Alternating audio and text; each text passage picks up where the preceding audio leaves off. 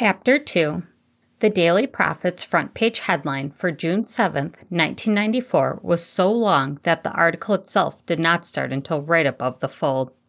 Sirius Black, wrongly accused. Peter Pettigrew, traitor and Death Eater, alive and in custody.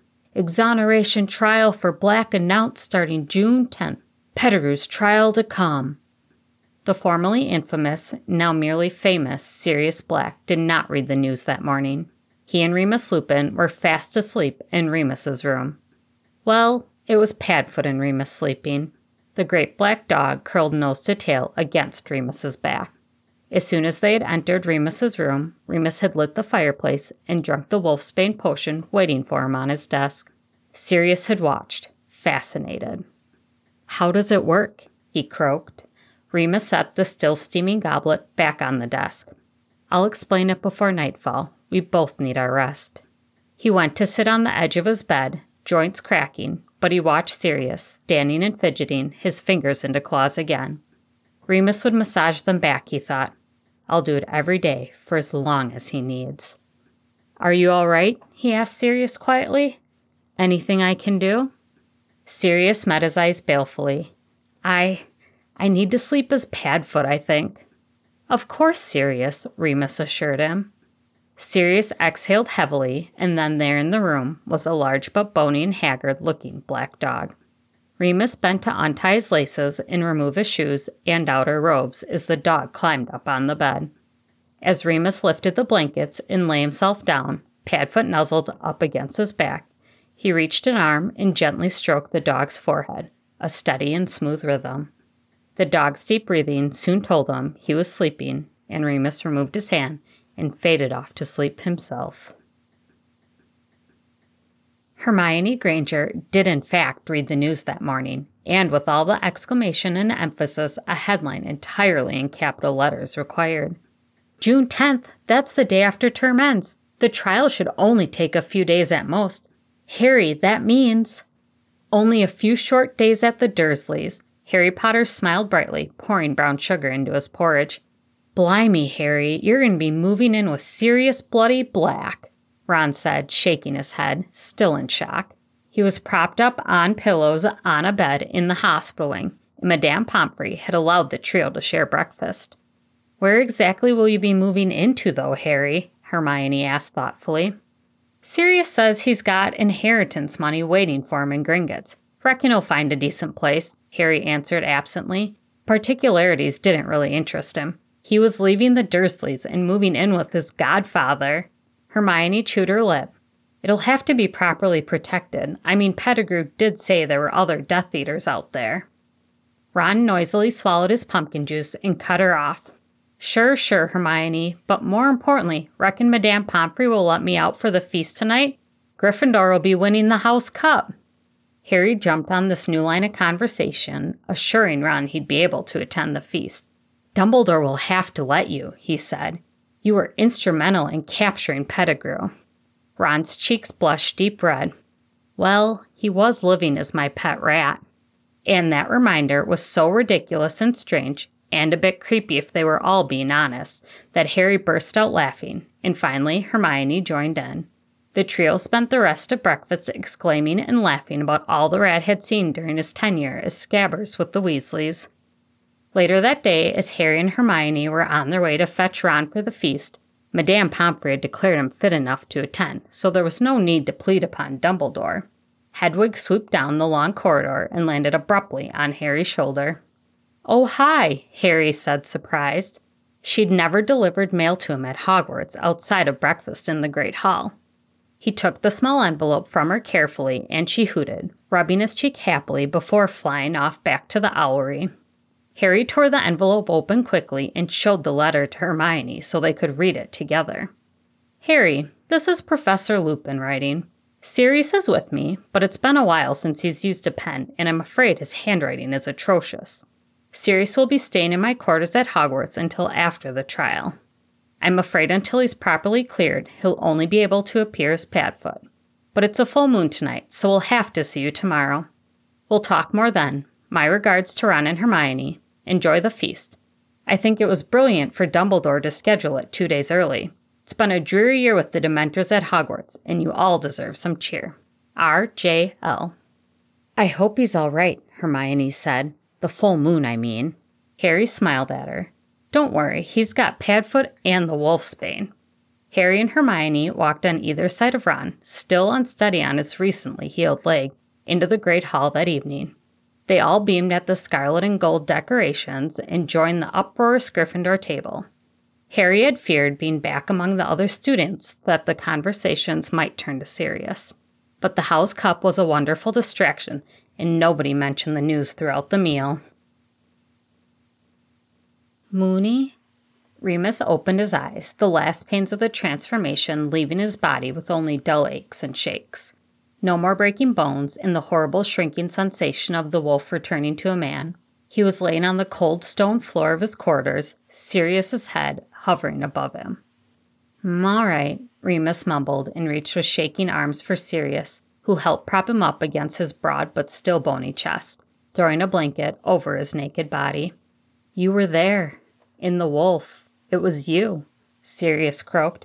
You'll have to tell me what it was like. Remus smiled softly at him, his eyes drooping. I will, Sirius. Can you stand? Sirius asked, suddenly anxious. Remus nodded and allowed Sirius to help him get to his feet, his whole body still racked with tremors. Sirius guided him to the bed, and he fell upon it. You should eat, Sirius, Remus mumbled from the pillows. There's still stew on the desk left over from dinner. I'll eat when you do, Sirius said, and Remus felt the bed move as Sirius lay against him, wrapping another blanket around their bodies. All right, Remus murmured. Sirius's arms were now wrapped around Remus's waist, pulling the taller man into his chest. Being Padfoot with Moony, with this new Moony, it helped, Sirius whispered by his ear. It really helped. Mm, glad. Sleep, Moony. There was no major news in the Daily Prophet on June 8th, just another article going more into depth about Sirius and Peter. But there was, however, other news that did get mentioned at dinner the day before the students left for the Hogwarts Express. Well, perhaps two bits of news. First, there was Professor Lupin's dog. Harry had been nearly bouncing on the bench at the Gryffindor table since he had basically dragged Hermione and Ron to dinner as early as possible, wanting to be there to watch the high table fill out. Professor Lupin was, unfortunately for the trio's punctuality, the last to arrive. He stepped out of the side door by the high table, looking pale and exhausted, but better than he had any of the days he had shown up for class post full moon that term. And there at his hip was a great shaggy black dog, its fur brushed and slightly healthier than the last time the trio had seen it in the shack. Whoa, he's got a dog, Seamus Finnigan cried from across the table. Heads turned in Professor Lupin's direction, and Harry watched him place a hand on Padfoot's shoulders leaning slightly on the dog as he took the stairs to the high table. Once Professor Lupin was seated, he gave the dog a nod. Mouths opened in shock as the huge dog bounded off the dais and went straight to the Gryffindor table, straight to Harry. It wagged its tail and gave a doggy grin, nudging Harry's hand with his head. Harry scratched the dog behind the ears, smiling hugely. Hiya, Padfoot. The dog whined and looked up at Harry with huge eyes full of affection. How come he likes Harry so much? Dean Thomas said loudly from down the table. I'm great with dogs. Come here, boy.